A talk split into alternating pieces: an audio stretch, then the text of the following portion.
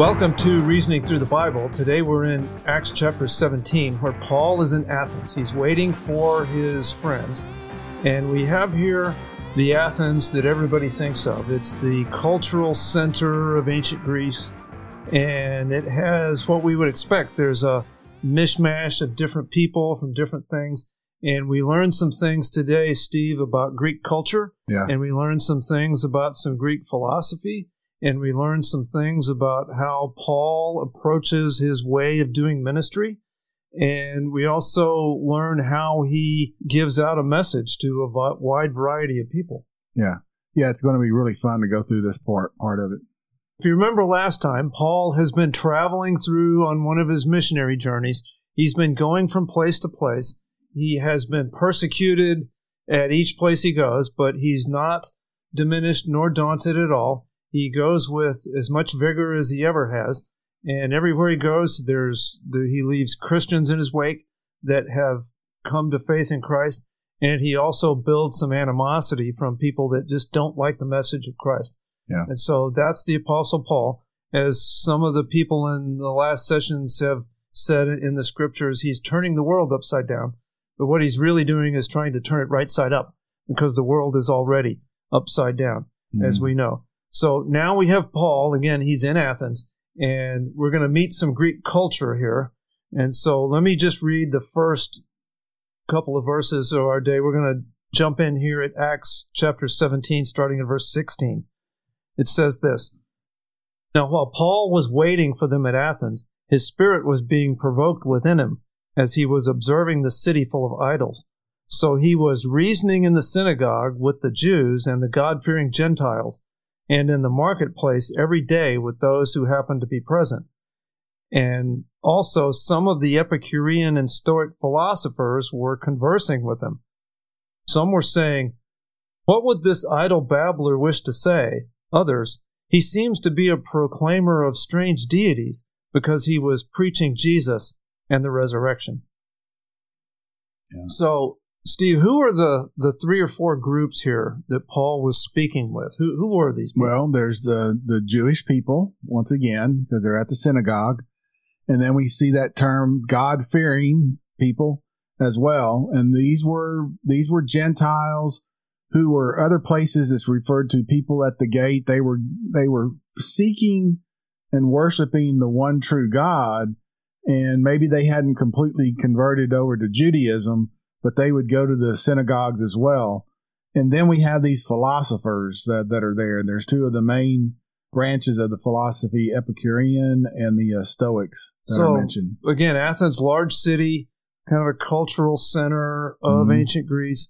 And we have Jewish people, we've got Gentile people, mm-hmm. we've got just people, general, general population yeah. in the marketplace. We've got these educated philosophers, yep. many different people. And what is Paul doing again while he's there? He's reasoning with them. He's reasoning with them. He's he's waiting for his friends, mm-hmm. and he's not idle while he's yeah. waiting. So this gives us a, a, a, major clue of what how Paul approaches this job of going around and, and proclaiming the good news, evangelizing, if you will. He doesn't wait until there's a specific time. Right. He's he's not waiting for some ministry campaign to happen. He's not waiting for, okay, I have to get enough other helpers here. He's by himself. No, he proclaims to the, the sense we get here is that everybody bumps into. Yeah. And he's also stirred within himself. The word that's used is provoked within him because he's seeing all of these idols. And of course, we know with Athens that there's all the different Greek gods and temples that are there in Athens to all these different Greek gods that are associated. And so he's, you almost get this sense that he feels for these people because they are worshiping not the Greek, not the Jewish people at the synagogue or the God fearing, but the other people in in, in uh, Athens there. They're worshiping all these different gods and have all these different idols, and this right. stirs something in Paul within himself. Right, right. And so, what I think of here with all these different people And I think of all the different people groups that Paul has encountered so far in the book. What I think of is what Paul said in another place where he he would adapt his message to the audience. He, he doesn't adapt the final message of the gospel, that mm-hmm. stays the same. Right. But the approach he takes with everybody, right. he admits himself that he adapts his approach. Now we're in this chapter, we're only really told the speech he gave to the philosophers. Right. But we're told he spoke to the Jews in the synagogue, he spoke to the marketplace, he spoke to these different people. Mm-hmm. And as has been his pattern, I think we can be confident he didn't start with this exact same approach with all these people. He ends at the same place. Right. He always ends with what? The death and resurrection of Christ. Jesus, right. Mm-hmm. But he starts from different places. And right. so I think we can be confident that when he's in the marketplace, he right. deals with people as as a businessman. If he's in the synagogue, he deals with the Jews as with the a, Old Testament scriptures. And when he's in the uh, as we're going to see when he's talking to philosophers, mm-hmm. he he starts with philosophy. So that's uh, a lesson that we can take that that we should not just have one approach whenever we witness to other people as well, right, Glenn? Is that kind of what you're you're talking right. about? Right. We should be prepared to deal with different types of people in regards to sharing the gospel with them, and not just have just have one.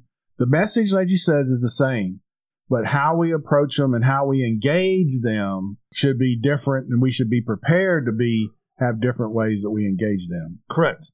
Paul even says this in 1 corinthians 9 starting in verse 20 paul says this to the jews i became as a jew so that i might win jews. Mm-hmm. to those who are under the law as under the law though not being myself under the law so that i might win those who are under the law. To those who are without law as without law, though not being without the law of God, but under the law of Christ, so that I might win those who were without law. To the hmm. weak I became as weak, that I might win the weak. I have become all things to all men, so that I may by all means save some. Some people have taken that and interpreted that as being, see, Paul is being deceptive. He's trying to deceive people. But that's not what he's saying. He's saying is, is that the the way that I engage them, I engage them where the people are in order to get the gospel to them. That's not being deceptive. Right. It, I don't think at all. No. It's like what we're going to see here in Acts 17. He sees a city full of idols. Yeah. And he's going to mention that here in a little bit. Right. What did he do when he spoke to the Jews in the synagogue? Earlier in the book, it gave us one of his speeches. Right. He starts with Abraham. Right. It's not going to help to go to the philosophers right. and start with Abraham. And it's not going to help to go to the Jews and, and not mention Abraham. Correct. And so when he spoke with the pagans that were Zeus worshippers, when he, I believe it was Lystra, right. what does he talk about? He talks about the creation of the world. And that, and that, the, that Jesus is, is a judge. Yes. And that's the way he approached him. With the Jewish people, he talks them as being the Messiah, the Christ. And, and so again, that's not deceptive. That's just dealing with the people in regards to where they're where they particularly are and their beliefs or and, and being able to engage with them. He starts again. with where the people are and what would make sense to them. And then he always goes in the same direction, which is towards the death and resurrection of Jesus Christ. Right. And how we need to repent and follow him. Right. And it says here that's one of the reasons why, which we'll get into, but there in verse 18, that's one of the reasons why they're kind of looking at Paul strangely is because he's talking about strange deities and the resurrection. So he's he's the message is still the same. This this is the way that he engages them. Right. And so he we're not told exactly what he said to everybody in the marketplace, but we can be pretty confident he's as you just said, he's talking about Jesus to right. everybody. Right. And again, the sense that we get from Paul here is that everywhere he goes, he's doing ministry. Whoever he bumps into, he sees a, oh, there's a synagogue. They'll talk about God in there, so I'll go there and talk to them about God. Right. Uh, I, I have to do some just normal life things down at the marketplace. I'll talk to them about God. Oh, here's some people that want to ask me to come and talk, so I'll go talk about God there. And so he, as he goes through life with the people he's meeting, he's talking to them about Jesus. What he's not doing is separating out, okay, here's the spiritual part of my life, and that only happens at certain times of the week. And then here's the other t- parts of my life that I'll, I'll go through and, and, and not deal with, with Jesus at all in those parts. No, no. Right. Jesus is throughout everything he does. Exactly. Now, in verse 16, what does it say Paul saw in Athens? A city full of idols. Full of idols, or some of the translations say given over Mhm. to idols. The idea here is that They were everywhere. they were everywhere. There are temples The- everywhere. The, the city was embracing them to the point that they were readily accepting all these idols. Athens had embraced idols in a wholehearted way. and we have archaeological proof of that. Yes. Yeah. So many people today embrace things wholeheartedly that take them far from God. Right. Do they not? Yes. There's Yeah. people that are given over to maybe not a statue that they call an idol, but there's many people that are given over to idols, Right. and they've done it in a in a wholehearted way. And so we bump into people like this all the time. Verse 12, what happened to Paul when he saw these things? What verb does it use there? What how does it describe it? He was provoked. was being provoked in the spirit. It Right. says always pay attention to the verb tenses because it always helps us as we go through. And so it, this is a passive voice verb here, so it's happening to Paul.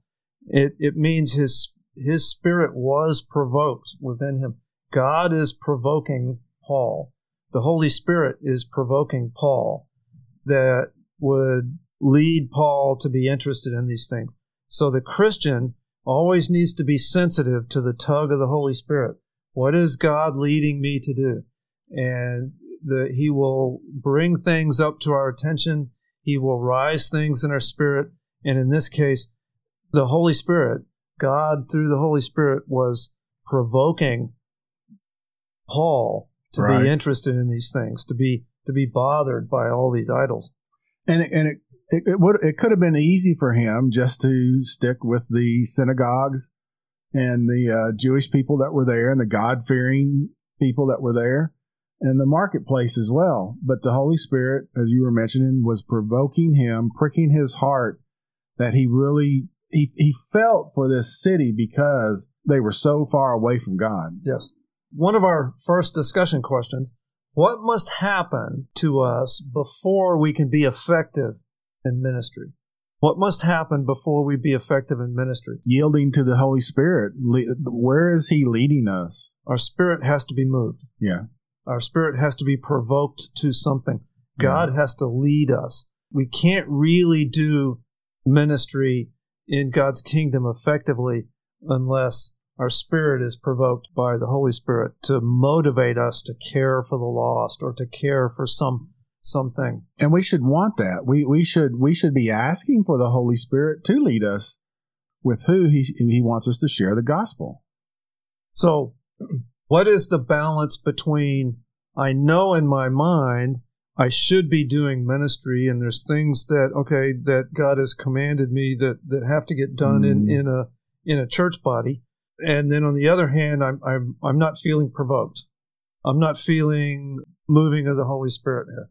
What's the balance between okay, here's something in my church that I'm not doing anything in the meanwhile uh, I'm, I'm not provoked to do it, but somebody needs to do this, so I'll jump in and help. Right. On the other hand, Mhm. waiting for, you know, I just, I just waiting for the Holy Spirit to move me.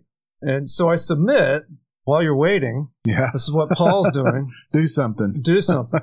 don't, don't just wait and do nothing. Churches always need a help. Right. So we should always be motivated to do something. And if we're not, then while we're waiting for that moving of the Holy Spirit, look around your church Yeah. and there will be something to do. You, you can help in the meanwhile. So in verse 17, what did Paul do there? We, we mentioned this a little bit earlier, but he reasoned with them. Right. And again, we've said this many times, but on the, the only reason we say it many times is because it comes up in the text many times. Right. He is reasoning with these Jewish people. The Old King James says disputed with them. He argued with them.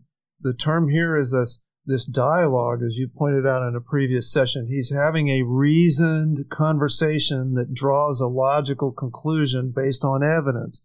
That's what that's what he's doing when he's reasoning. And to the point that it's things that would make somebody revolve what he's saying in their mind, to think about what he's saying. The definition of the word, just looking it up in, in the language documents, it means to to argue, mm-hmm. to instruct, to inform, to come up with someone and have this interaction where mm-hmm. you're doing a reasonable attempt to correct the other person. Right. And so Paul was having this these discussions, these conversations, reasoning with them, trying to persuade them of the truth. We should do the same. Yeah. I think an approach, one way to look at it too, is, is to reason with somebody. The word argue there is meant just to have a, a point and a counterpoint. It's not to prove a point, in other words, it's not to convince somebody. It's not just to prove I'm right. Yes, that's that's a it's, good way to it's to. That's lead them saying. to Jesus. That's right. That's that's exactly. I'm glad you said that because that's what I was trying to say. It's not just proving that you're correct. It's reasoning with them so that they will believe. You're we're already a believer. We don't need right. to convince ourselves, and Right. you're not going to convince somebody else, you know, by just arguing with them or making points with them. They they the Holy Spirit has to convict them, but you have to give them or you should give them something that the Holy Spirit can work with. we need to be winsome. yes. But in being winsome, we still use reason, we use logic, we use persuasion, all all these things. We discuss, we we look at their their position and come to a counter with it, and that's what Paul does every time. Right. In chapter 17, verse 2, Paul reasoned with the Jews. 17, 17, Paul reasoned with the Jews and anyone who happened to be in the marketplace. Mhm. 18.4, Paul reasoned in the synagogue. Mhm. And so Paul is doing this everywhere. He is persuading people. He's not just saying the words of God. We should say the words of God, right. but we should also take those and look at where the other person, their questions, their objections, the places where they're wrong. Repeatedly, Paul, point by point, goes down and contradicts those who are in error.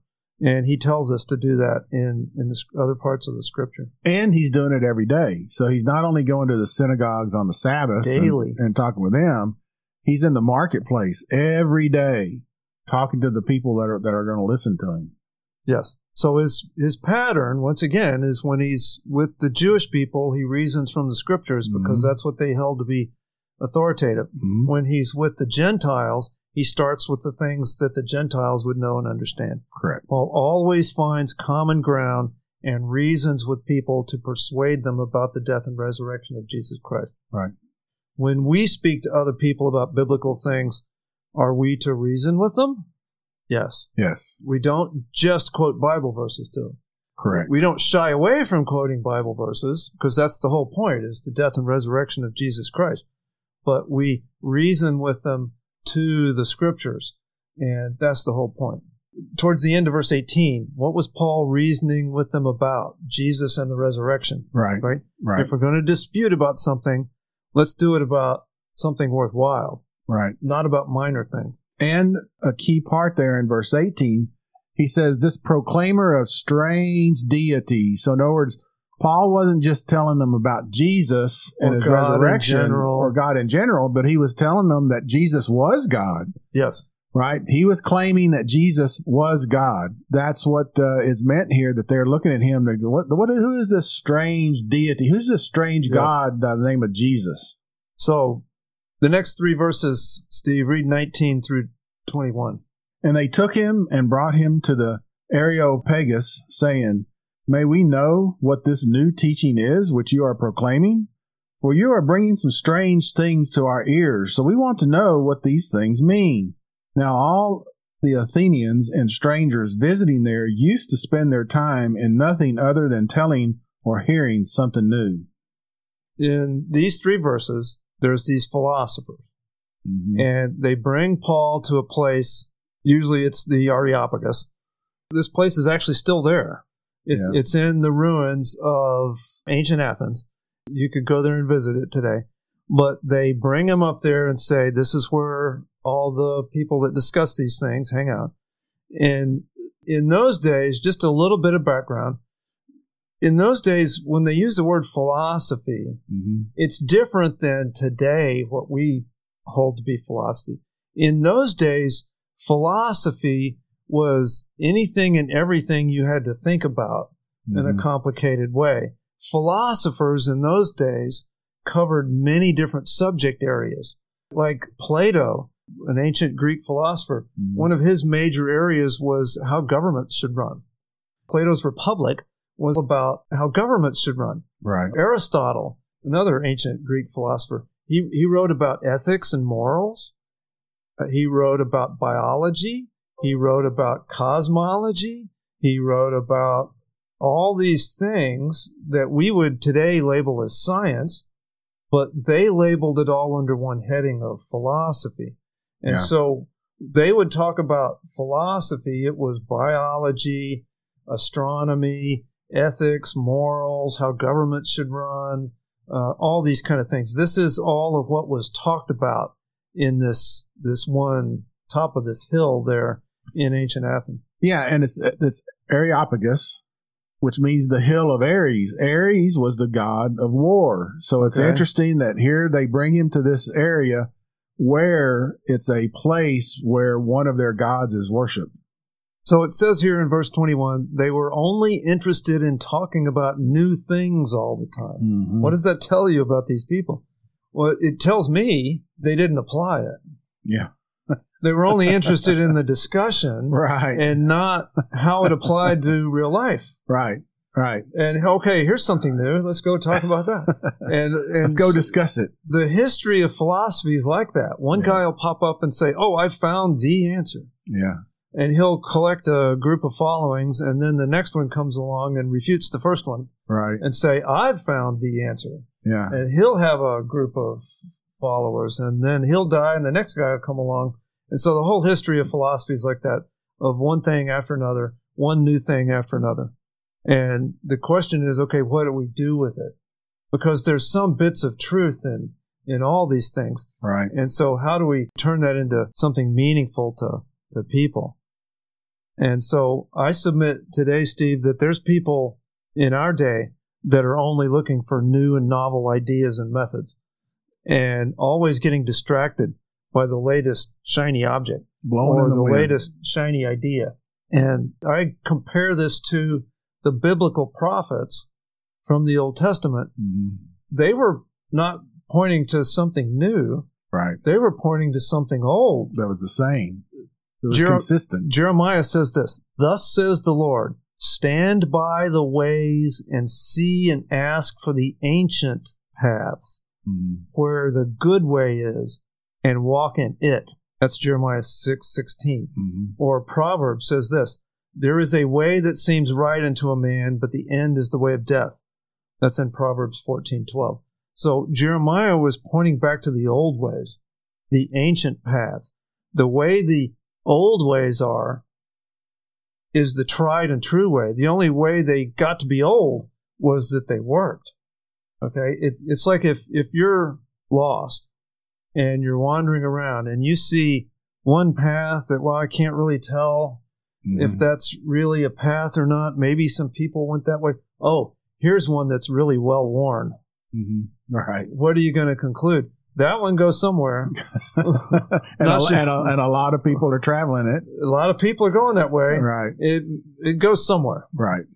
Whereas that first one, it may not go anywhere. There may have been two people wandered off that way, got lost, never came back. Right. But this well worn path, it may not go where I want to go, but it goes somewhere. Right. And so that's what the prophets are saying. Find the ancient paths Mhm. and follow those.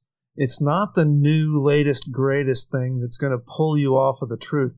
The reason why the ancient ways are ancient is because they work. Right. The reason why these things out of the scriptures that are thousands of years old are still relevant today is because it is a well worn, sure path where we can base our life on.